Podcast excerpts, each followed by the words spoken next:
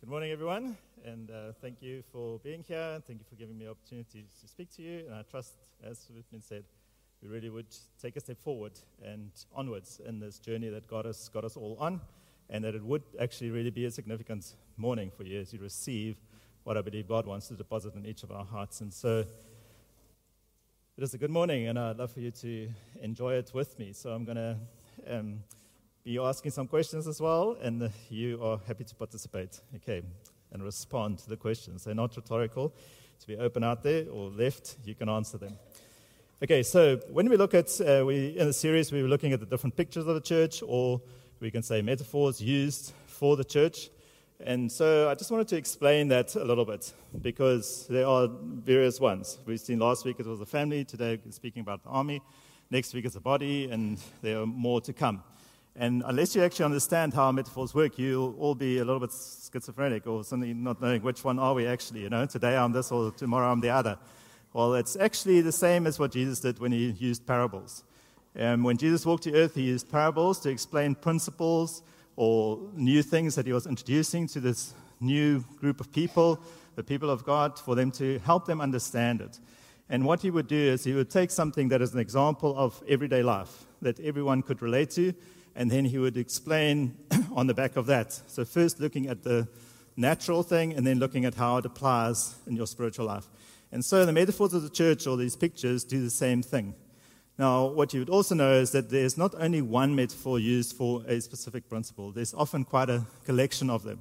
When Jesus, for instance, was speaking about the kingdom of God, he would say various things about it. He would say that it is a field where there's a treasure, and it's so precious that you sell everything to go and buy the field. Then he says it is like a banquet that somebody throws, and he invites everybody to come in. Then he says it is a pearl of great price. The kingdom is like a seed, a smaller seed, a mustard seed. So it's all these different pictures that, that um, explain different aspects of the same thing.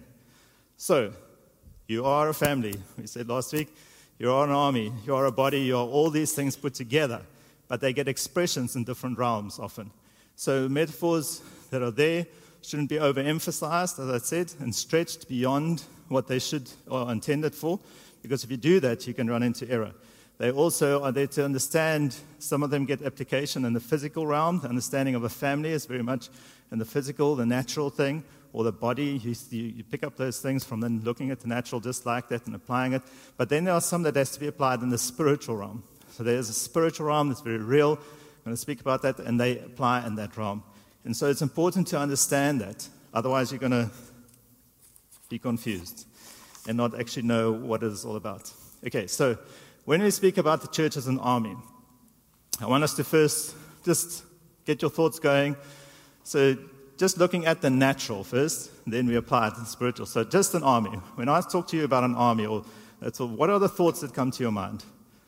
Anybody, just tell me. What thoughts? Okay, Sergeant Major Mark, yes. Okay, so there's war. Other things? Okay, uniforms. Say again? Lots of people. Okay, yeah? Protection, okay, thoughts? Weapons, unity is good. Training, great. Discipline, there you go. You must have been Naomi. Okay, so, so I've put together a little slide presentation that um, you can just run through, just to stimulate your thinking, to get it going. Okay, there's serious weapons you think of when we're in the army. When you think of the thing of an army, keep going. Okay, so there's some pictures of military guys, uh, cannons. You think of war. You can keep going, um. There's discipline, there's order, structures, whole platoons, masses of people serious fighting that you engage in. In the midst of a fight, can't run away. You've got to be there. Training, rigorous training. Carry on. Okay, there's a command, there's a, a chain of command that you've got to understand. There can be people that have become rebels, army. There's a, there's a thought of rebels too there. Look at those bombs. I mean, that is seriously meant to harm and to injure and to destroy. So you think of all these things. You think of the intensity of the battle especially if you look a little bit past in the history. Severity of it, man on man, exactly. There's casualties, wars associated with casualties. Carry on. All the different armor obviously comes to mind. Throughout the ages, different ones. that has been used and do all these things. Okay, you can just keep rolling through them. You see it's, air, it's land, it's, it's a, a variety of things, thoughts that come to mind, intense battle. There's peacekeeping forces, somebody was saying.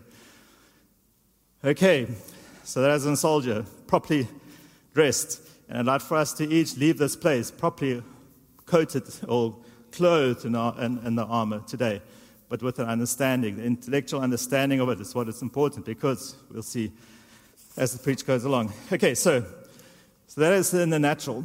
So now, if I was to say that the church is an army, okay, where does this thought actually come from? Is there actually a biblical basis for it? Or do we just all sort of naturally progress into it? Because in Sunday school, one of the songs we were taught is, I'm a soldier in the Lord's army, yes, sir. That thing, or oh, maybe if you're a bit old, he's saying, Onward Christian soldier. So you know there's this thing. So is it more than just songs? Okay, can anybody give me any examples, scriptures that tell us that we're an army? Scriptural references or stories or whatever. Come, they're obvious. They're plenty. Okay, so let us help you. Maybe you think there are so many.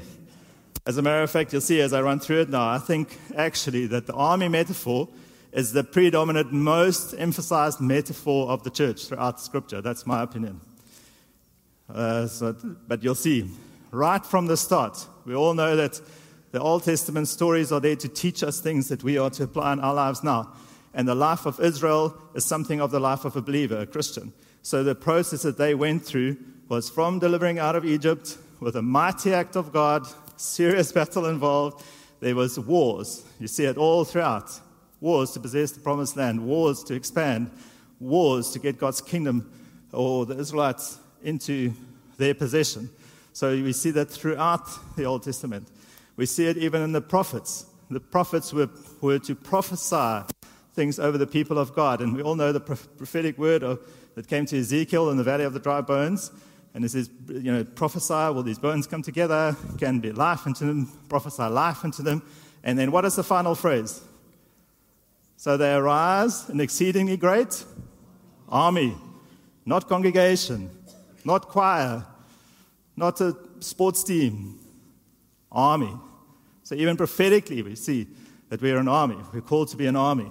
So it is there. We know that when Joshua went into the promised land, starting to enter, he met the angel of the Lord, stood in front of him and said, Who are you for me against? All that. And he says, I have come as the commander of the armies of the Lord. So you want to be on that side. That's what it's about. So we see we're an army. We see throughout the New Testament, over and over and over, the language used in the New Testament when it describes these things, the armor of God, Ephesians 6. It's a war, it's military language. We see Paul exerting Timothy, exhorting Timothy and say to him that, you know, endure hardship as a soldier. We see that uh, our weapons of our warfare, it speaks about, or the weapons of righteousness. The warfare is in 2 um, Corinthians 10. Romans, even the language, Romans 13, 12, it says, clothe yourself, not with a lab coat of light or sports, you know, sporter's jersey of light, but with the armor of light. It says that we put on in, in 2 Corinthians 6 or 7. It says um, you wear the weapons of righteousness. You know, could have said instruments of righteousness if we were all a band. Could have said a number of different things, but it's not. It's the weapons of righteousness. So the whole language of the New Testament that is used is that of military language. So now my question to you is why? What is the significance of this picture that God wants us all to get? of us being an army. Why is it so important? Why is it, in my estimation, the predominant picture that in the church? It does not get application everywhere, I'm going to explain now, but it is the one that is strongest that comes through. Yes, we've got an enemy. And how are you going to defeat the enemy? By being like an army. That's the thing. Okay, so but before I expand on that, it's often good principle to look at answering a question by looking at what it is not first. So let's look at what are the pictures or what are the aspects of the church where the army metaphor is not very helpful. and should not be the predominant met- metaphor that you use to understand that aspect of the church. Okay, the first one I think of is the fact that when we think of interpersonal relationships, the army metaphor has limited application. It's good. We look out for your buddy. It's that kind of thing. But the interpersonal relationships in the army can be horrid. If you don't make, you know, if there's something that you fail on a course, you just get kicked off during training. You, you, you don't qualify. We don't do that as a church. It is, it is not the case. The injured person in the height of the battle, they're taken with, but during training, you, you just lose it, you know? So it's not the case. It is not commander to officer. Interpersonal, I mean, to, um, so, you know, the soldier. The interpersonal relationships, the predominant metaphor is that of the family. We're a loving, caring family that bring all of you added into the family. God places us in families, not in armies, when a, a lonely person out there. So that's not the metaphor to be used there. If you look at the leadership structure within the church, it is again not ranked or commissioned and uncommissioned officers and you know, soldiers. It is actually that of a shepherd and sheep. We are under shepherds under God, and relationship is with the flock. The shepherd is useless if he does not look after the flock. In armies, it's often the highest ranked officer sits somewhere way back and just gives commands. The shepherd walks in front, leads. So it is not the predominant metaphor for leadership structure when you look at how God relates to us. He's not a general and we're a lowly soldier. He is a father, a loving, covenantal keeping father that loves his children. So you've got to understand where they apply, otherwise, you can get it wrong. When you look at the value of each individual that each individual has, the value, the predominant metaphor for the value of each member is the body. We are a body where every member has got equal importance and value. It says even the, the least or the most obscure member gets protected and gets highest. You know, it's like that is the thing. That's the metaphor that then applies. And so we can look through all of them. So you see already there's many more, but I'm strapped for time. So, but so you get it. So you've got to see that. Now, where is the one? What aspect applies for the church as an army? Where does the aspect of the church apply for an army? And he was said, because we've got an enemy. Okay, so this is where I put it. I said, the church as an army is a metaphor that describes the posture of God's representatives here on earth, this side of eternity.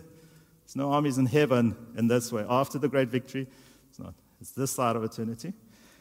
And it is there for us to fulfill our assignment. We have to understand it. Because in the fulfillment of our assignment that each and every one of us is given, you've got to understand the army metaphor for you to be effective. So I believe that it is uh, critically important for us to understand the battle, the severity of the battle, that it is a battle, and that unless you actually take on the posture, live like, act like heck, and understand the thing of the army, you're going to be ineffective in the commission that God has given you. Now, we all know what the Great Commission is, or most of us will know. Matthew 28, verse 18 starts. It says, All authority has been given to me now, therefore, go and make disciples of all nations, baptizing them in the name of Father, Son, Holy Spirit, and teaching them to obey everything that I've commanded you to do. So there's a number of things in there. I'm just going to break down. The first is we are all commissioned to evangelize. Okay. But to be an effective evangelist, you've got to understand the army metaphor. Because Colossians 1 13, 14 tells us that when somebody gets born again, you get there is empires that are clashing because you get transferred from the kingdom of darkness or the domain of darkness into the kingdom of the Son he loves. And for two kingdoms to one to overthrow another, there is a serious battle that happens. I don't know how many of you have seen these um, series on the rise of an empire or a kingdom. There's a great one that we watched before we went to Turkey, Ottoman Empire. That is ferocious. It went on for, gener- for ages, over like 20 or something years, different things that it went on with uh, skirmishes, things that needed a whole lot of strategy and a lot of casualties for the one empire to overthrow the other. And with that thing, they always started and said, for an empire to rise, another has to fall. And so that is what happens for each person to be born again. There's an empire that has to be overthrown, There's a fight that is required. So, for the advancement of God's kingdom in every sphere of life, that's what we're called to do. We've got to, the world has got to be infiltrated with the gospel and with the kingdom of God. And for that to be done, there are principalities and powers that are ruling in those places that has to be overthrown. So it's a war. Matthew 11, 12, Jesus says, is that from the days of John the Baptist till now, the kingdom of heaven is forcefully advancing, and what? Forceful men oppose it. So there's a serious war on for the advance of God's kingdom. Discipling of nations, like what I said, that that means overthrowing of powers. Oh, going there again. The ministry of reconciliation, Paul says that has been given to him and it's been given to each of us in 2 Corinthians 5. It says, and to reconcile people back to God, there are ways of thinking that is controlled by authorities in, this, in the heavenlies that needs to be overthrown. There is a myriad of things that needs to happen, and it will take a fight. So, in the advancement of God's kingdom, in and through your life, you need to understand this metaphor because that's where it applies. Furthermore, I believe that the understanding of, of this metaphor helps us to understand authority within the life of the church or within God's people. And the authority structure is not, like I said, commanders like that down, but the principle of authority. We know that Jesus said he, command, he commended the Roman official as having great faith, because what did the guy say when he, when he asked him to come and heal his servant? He said, You don't even have to come there, you just need to speak the word because I understand authority. I'm under authority, therefore I have authority. It is critical important. That is what Jesus said. This man has got great faith because he understands where authority comes from.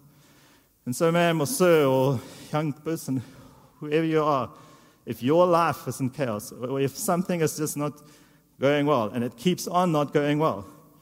If there is, you can see that your family has been ravaged by the devil. I think if you make a close examination, there's a very good chance that you do not understand authority structure. And you are not under authority, or you do not have authority because you're not under authority. Unless you give yourself, Nick's preach of two or so weeks ago, of being in the center of what God is doing, a center of His people, that's where your authority comes from. So if you're not fully submitted to the church, if you're not in a local church, giving yourself to it for people that are online or even listening to this, the devil laughs at your prayers, scoffs at them. When you try and exercise authority because you have no authority unless you're under authority. That's what the Bible teaches. Or you've got very little, maybe. But you have much authority when you're under authority. In corporate prayer, critical place and in private prayer, where understanding of this metaphor is so good. In Acts, there's this Greek word called homothumadon. I don't know if I pronounced correctly, but it's made up of two words, which means to rush along in unison. It's often translated, it's 10 times actually, we see it in, in the book of Acts, translated as in, accord, uh, in one accord, or of one spirit and one mind, or together.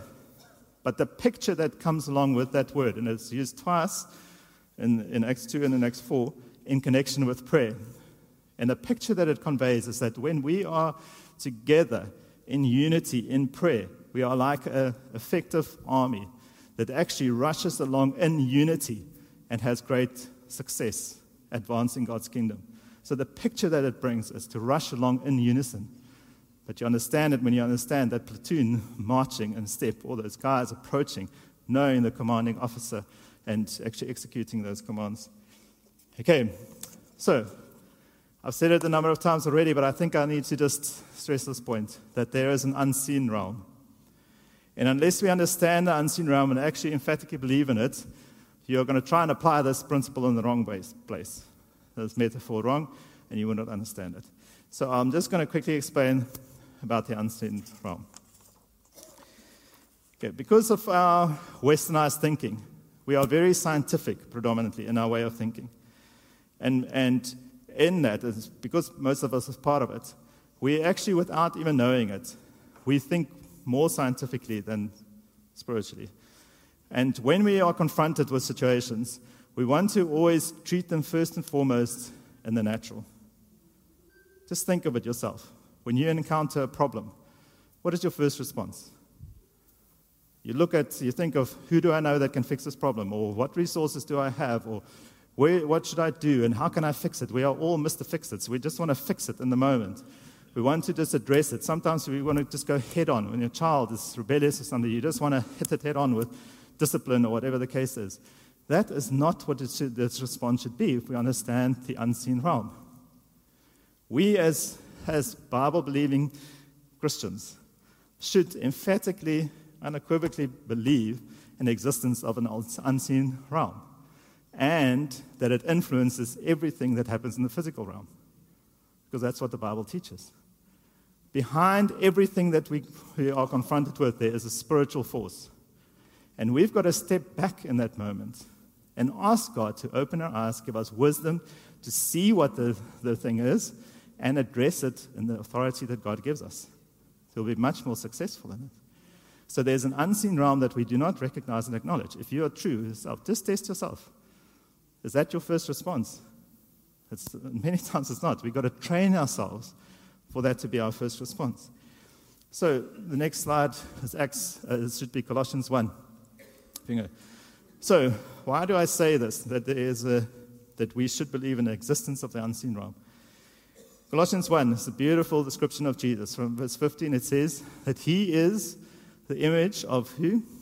Not just God, or the invisible God. So, first, we know right here now, God is present, but we don't see him. And we don't see him because we don't have the right equipment. Nothing in the natural is invisible. So there's an invisible God, the firstborn over all creation. For by him all things were created, things in heaven and things on earth, visible and invisible. Sometimes we want to read in and say, things on earth visible, things in heaven invisible. That's not right. You see the orders even changed around. That's not what it means. It means it's a visible and invisible realm on earth as well as in heaven. And invisible does not mean that my natural eyes cannot see it because I need greater magnification or help, like bacteria that can be seen with electron microscopes or satellites by, you know, things by Hubble, Hubble telescope or something. It's not that.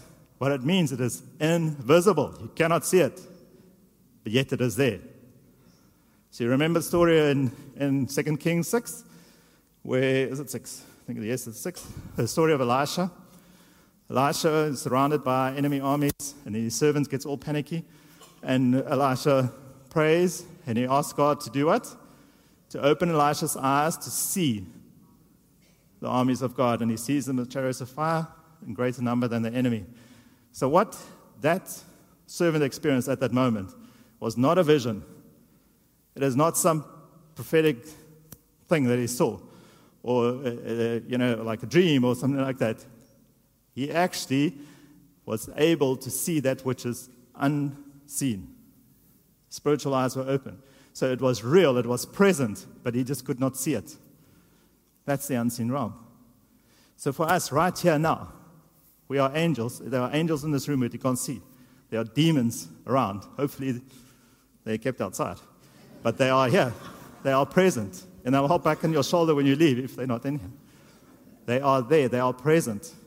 And we need to recognize it. Not to be scared, as you will see later, but so that you know what the fight is that we engage in. Okay. So the present reality of the unseen realm is very important. So now, if we look at the picture of the, of, us, uh, of the war that we're in, or just the act of the war, you can go to the next one. Uh, other way.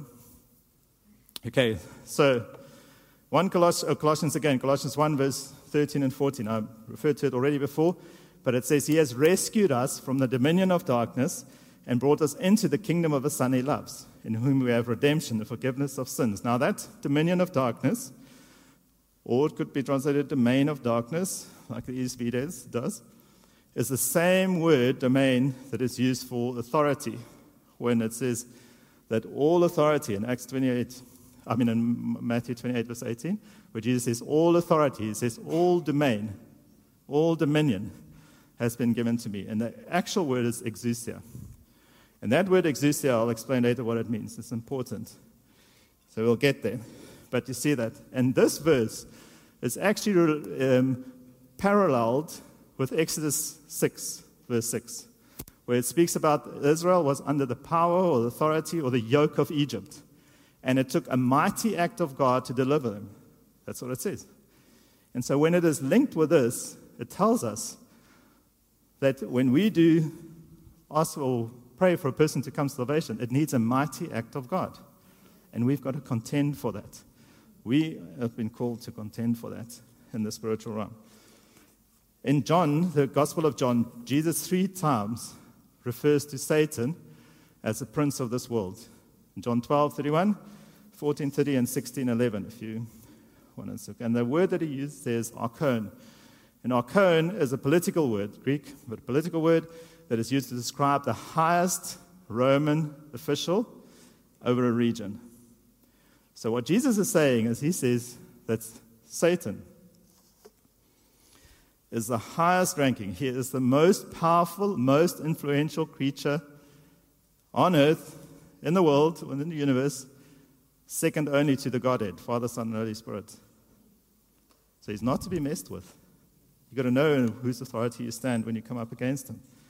Now, Ephesians 2, which Tula actually read, verses 1 to 3. I think it might also be one slide. There, the phrase is that we lived all this world, as Tools has read, lived once before, lived according to the prince of the power of the air. That's how the New King James puts it for ESV. So, what Paul is saying here is he's making it clear that every single person that's ever lived are under the power, under the authority, under the dominion, under the exousia of Satan prior to coming under the authority of Christ. So each one of us was there. And each person that we're trying to convert is there at the present. Now, this exousia, exousia means the spiritual power to enforce compliance. It's an incredible statement. So, what Jesus is saying is that Satan has got the spiritual power to enforce compliance in every single believer, I mean, non believer that is out there. So the whole world, other than the Christians, are serving the purposes of the devil. He's got the ability to enforce compliance to his will in every single individual. That's what he says. You see why it's a fight, why it's a war, why we need to understand the metaphor of the army. Because what is the devil's will?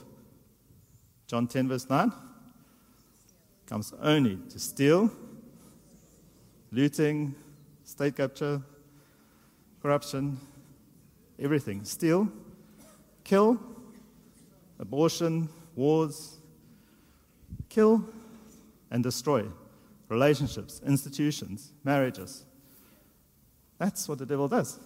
And that's what he wants to do. And every single individual is forced to comply to his will outside of those who belong to Christ. You see the importance of the church in the world and the importance of each of us to understand in the church the authority that we have and what we stand in and how to exercise it. Great. C.S. Lewis said that there is no neutral ground in all, the universe, in all the universe. Every single or square inch is claimed by God and counterclaimed by Satan. So nothing comes easy, basically. Ephesians 6. Okay, probably the first passage of scripture that jumped to mind when I asked about the army. So, the armor of the Lord, Ephesians 6, verse 10. It says, should go up there if you have it, uh. It says, finally, if you don't just follow in your Bibles, finally, be strong in who? In the Lord and in his mighty power. Okay, I'm going to get back to this statement. Put on the full armor of God. Why? So that you can not engage the fight, stand. Okay, so you might think I'm contradicting myself, but it will come together. You'll take your stand against who?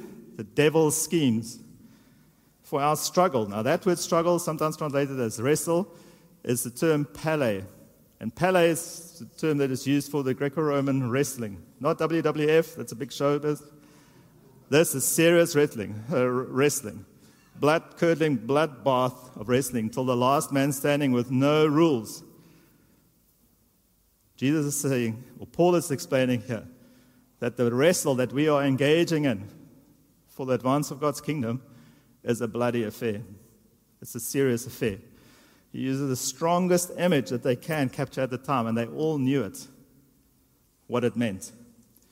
And why? Because it is not against flesh and blood. So it's not in the natural realm. That's basically what flesh and blood stands for. It's in the spiritual realm that you've got to engage us. It's against the rulers, the authorities, powers of this dark world, against the spiritual forces of evil in the heavenly realm. Verse 13, therefore, put on the full armor of God. Okay, so you could say, therefore, be a soldier fully dressed and trained in the army of God, basically. okay, so now, for us to advance God's kingdom, we, we, we have to know that it will take a mighty act of God that we are to contend for. That is what I was saying. But how do we contend for that? It is in prayer and in lifestyle. What do I mean by in lifestyle? In lifestyle, you need to be able to take your stand on the principles of the word, on the principles that are there, the value system of God that He's taught us, the ways of God through Sermon on the Mount and throughout Scripture. It said, Take our stand on the commands of God that is to be upheld. We are not wishy washy. We do not give up territory on things like abortions or sex or gender issues or uh, anything, It's normal discipline, children, the, the way children should be brought up in a home, and all those kind of things, natural principles. We've got to know our stance, take our stance. And what I mean by that, by saying as a soldier, well trained soldiers, when you think of the training of soldiers, what predominantly, maybe, Mark? in the, you would know why. Why is it so rigorous? rigorous? Why is it so intense? You know, Mark? They don't quit, but also so that it would be so ingrained in you that in the heat of the fight, you don't need to think. You're not going to argue the thing of order of command or chain of command. You're just going to obey in that moment because your life is at risk and the life of your buddy is at risk and this whole um, mission is at risk. If you're going to start wrestling or fighting with those things, if it is not so just drilled into you that you simply do it, and it is like a natural response is to do what you've been trained to do. Now that's what we should be like as Christians. We should have the Word of God so part of us, the values so ingrained in us, that that moment that the confrontation comes, that the testimony, I mean, um, temptation comes, that a, you are confronted with a situation where it is about the kingdom of God against the kingdom of light, your our darkness, that you would not quibble, you would not shrink back, you would just simply take your stand as a first response. Our first responses should be that which is instructed and informed by God's word. As a soldier in God's army, well trained and equipped to do that, dressed like that guy, ready for battle.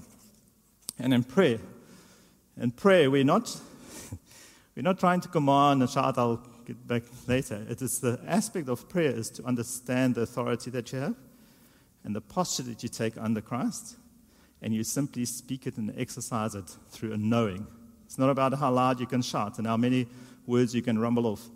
It is about knowing the authority that you carry, knowing who your commanding officer is, and having your lifestyle to back up the authority in which you stand. It is not on ourselves. We, we never have things because we are so good and all that. God has done it for us. But we, we cannot, on the one side, say we're that, and on the other side, live like we, we do not have that same principles applied in our life. So those are the things that gives you authority and gives you power to exercise that authority. That's what it should be like. So, I'm just going to read this portion that says, I say again that in the context of the church fulfilling its assignment to advance God's kingdom, evangelize the word, reconcile people to God, we are not just a family. We are not just a temple or a fertile field or a beautiful, spotless bride or a wealthy, I mean, a, a healthy, functioning body, we are also an army. And for us to be effective, we need to know it. We need to act like one, we need to live like one, and we need to engage the fight like an army. Got it? Great. Now, I cannot leave you here. I've got to take this a little bit further because if I do, I think we will all just be stirred up in our charismatic Pentecostal militant way and start commanding the devil and trying to um, even demand compliance from God. That is not the thing. So I've got to remind you of the first line in Ephesians 6, verse 10. It says, Therefore, or finally, brothers, be strong in the Lord. It's not in yourself, and in His mighty power. We have got absolutely no authority, no power in and of ourselves to overthrow the enemy empire or to execute this commission that God has given us to do successfully. And I remind you that Jesus said,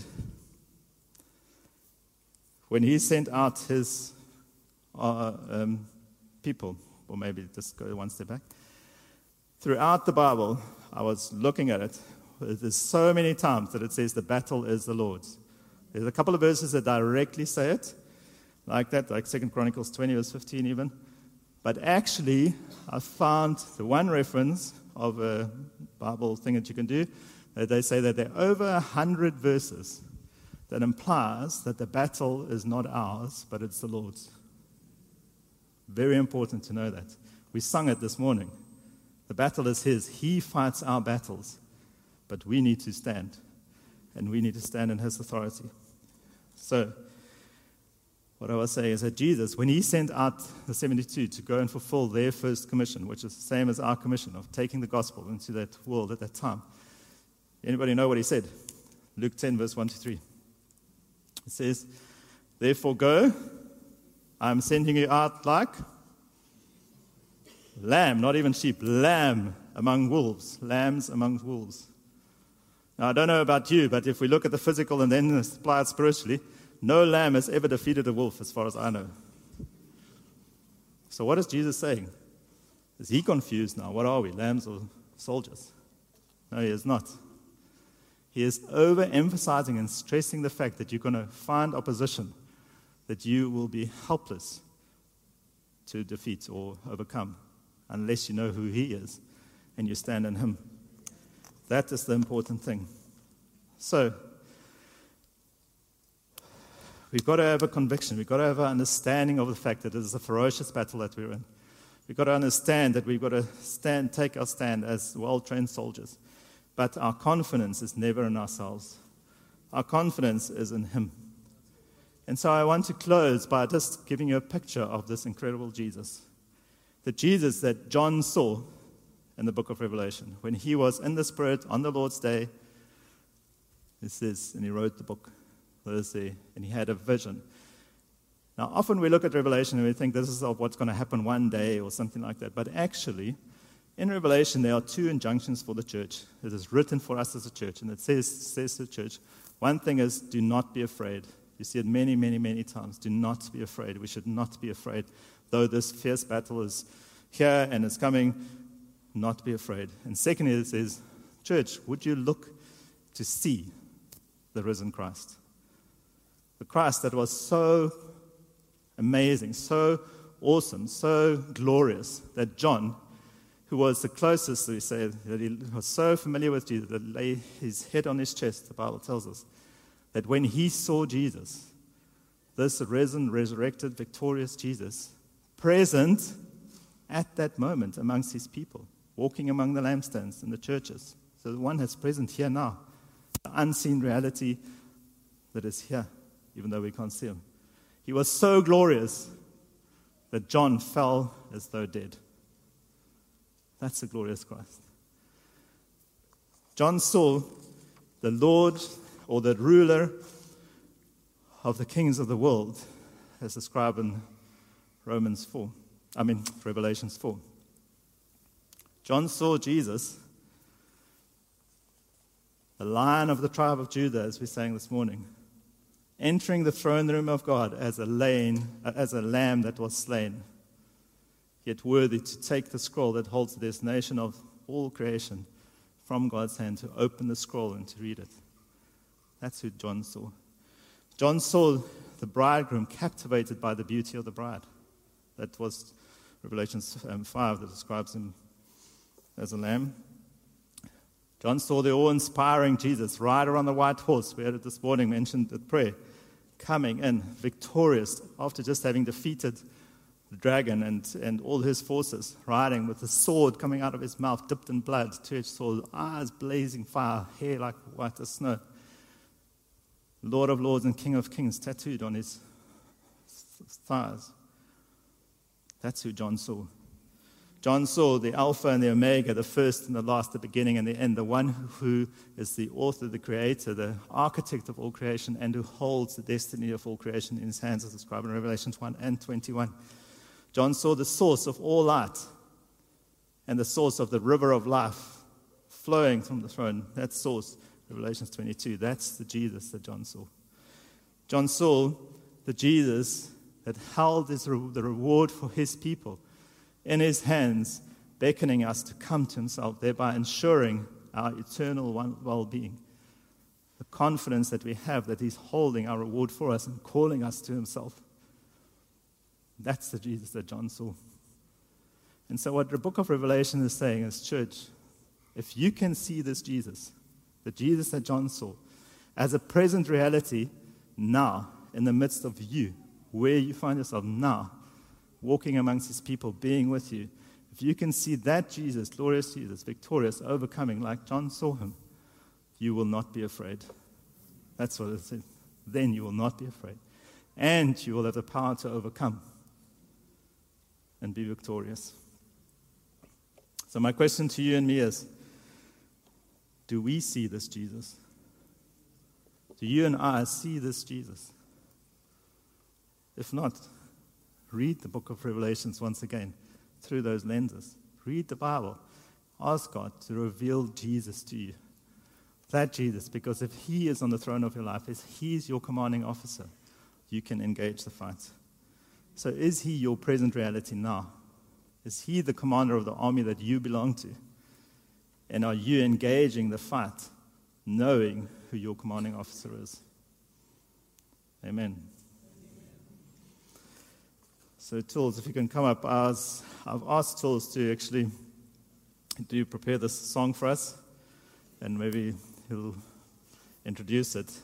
But I'd love for you to not lose this opportunity or this moment now, and to actually, there are so many aspects of the church that actually is, finds application still that I haven't even touched on. I think, I don't know if I missed now the beginning where I say there's going to be a peacekeeping, it can be advanced, all these different things, the primary functions of, of an army. And, and for you to actually explore it for yourself, sit there together as husband and wife or as a family around the table and look at it, find the scriptural basis for it, and let it become part of your life.